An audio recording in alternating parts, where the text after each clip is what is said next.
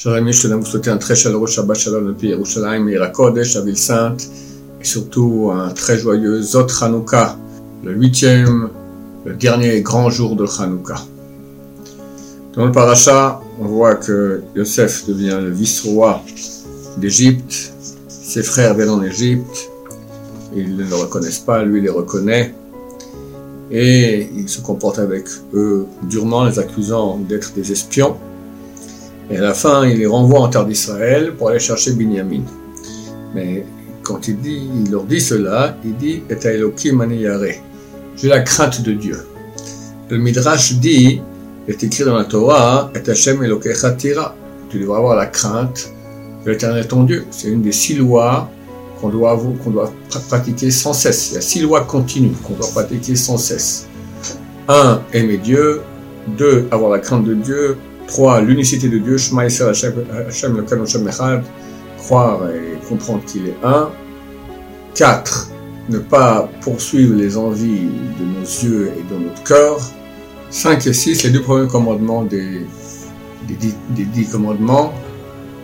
Je suis un Dieu qui t'a sorti d'Égypte, croire en Dieu, qu'il a la maîtrise totale sur tout.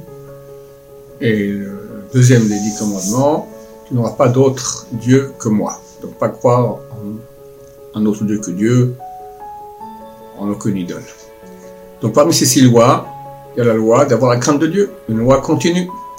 Et Yosef dit, j'ai la crainte de Dieu. Le Midrash dit, sur qui on dit que quelqu'un a la crainte de Dieu? La Torah dit, si la Torah récite les paroles de Yosef disons qu'il a la crainte de Dieu, c'est qu'il a la crainte de Dieu. Mais qui, qui est considéré comme ayant la crainte de Dieu? Alors le, Midrash dit, celui qui dans toutes les situations craint Dieu. Quand ça va, c'est pas difficile d'avoir la crainte de Dieu. Bon, Hachem, tout va bien, Dieu me protège, m'aide. C'est quand ça va pas, quand c'est difficile, quand on comprend pas, quand on reçoit des, coups, difficiles. Ah, et, dans ces moments-là, malgré tout, on a une confiance en Dieu et on croit en Dieu, c'est ça la vraie crainte de Dieu. Le Midrash raconte que Nebuchadnezzar, Nebuchadnezzar, le grand conquérant qui a détruit le temple de Jérusalem, il a donc déporté tous les Juifs en Babylonie. Il y avait là-bas trois tzedikim, Michael, Hanania et Azaria. Et en grand, grand public, euh, il a fait une grande statue, il a demandé à tout le monde de se prosterner devant la statue. Les trois ne se sont pas prosternés. Il leur a dit si vous ne prosternez pas, je vous jette à la fournaise. Ils leur ont dit tu peux faire ce que tu veux. Des serviteurs du Dieu d'Israël, du Dieu unique, on ne se prosterne pas devant les idoles. Ils s'énervent et les jettent dans une fournaise tellement chaude que même ceux qui les ont jetés là-bas ont été brûlés. Et tout à coup, il comprend pas. Il voit dans la fournaise comme ça les trois en train de marcher. Il avait un quatrième, c'était l'ange Gabriel qui était venu les sauver. Il leur dit sortez, sortez, et ils sortent. Ils n'étaient même pas roussis, d'accord? Ils, étaient, ils sentaient bon. Quand il a vu ça, il a fait une louange au Dieu d'Israël extraordinaire. Un ange est venu et l'a giflé.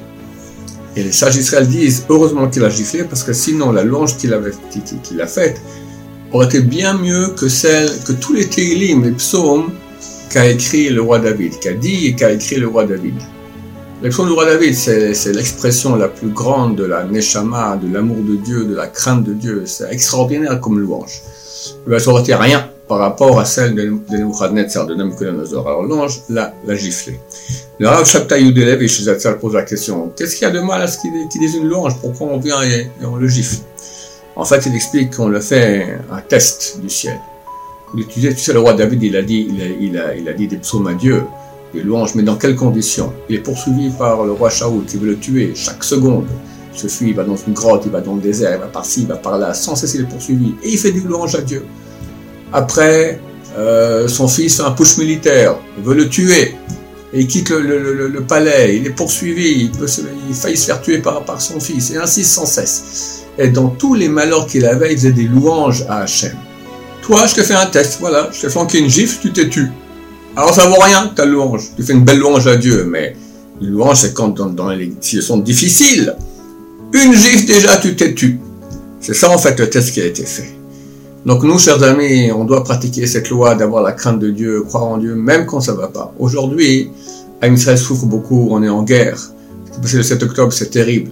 Mais on doit absolument souligner que c'est, normalement, on aurait dû faire un jour de deuil Et on voit que le peuple d'Israël s'est réveillé d'un amour de Dieu, d'une unité, d'un amour du peuple d'Israël, d'un amour de, chaque juif, mais quelque chose d'absolument phénoménal, il n'y a jamais eu dans l'histoire. Une chouva pareille, il n'y a jamais eu.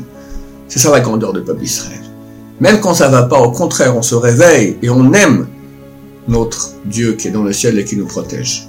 Alors renforçons-nous dans l'amour d'Israël, renforçons-nous dans l'amour de Dieu, renforçons-nous dans la prière pour nos soldats, pour les otages, qu'il n'y ait plus aucun mort, plus aucun blessé. C'est terrible, tous les jours on apprend des morts, c'est terrible, terrible. Et Hachem, Dieu aura pitié de nous, on va le Mashiach très très très bientôt. Dans ces parachutes là justement, on parle de la naissance de la, de la généalogie du Mashiach. On voit le mariage de Yosef avec Osnad, de lui sortir un Mashiach ben Yosef. Le mariage de Yehuda avec Tamar, de lui sortir un Mashiach ben David. Donc on y est, Bezrat Hashem. Tous les rabbinim aujourd'hui disent que Mashiach arrive bientôt. Même ceux qui se taisaient, qui disaient absolument rien, ils parlent. Quand? Personne ne sait. Mais tout le monde dit au moins jusqu'à Pessah, avec l'aide de Dieu. Alors, chers amis, c'est une dernière ligne droite. Se renforcer dans la foi en Dieu, dans l'amour, dans l'entraide. Priez pour Am Israël, priez pour notre chouva, priez pour la chouva de tous ceux qui sont encore éloignés, que tout le monde se rapproche de Dieu et que Dieu amène Mashiach, Berachamim, Dolim. Amen, Amen. Shabbat Shalom, on vous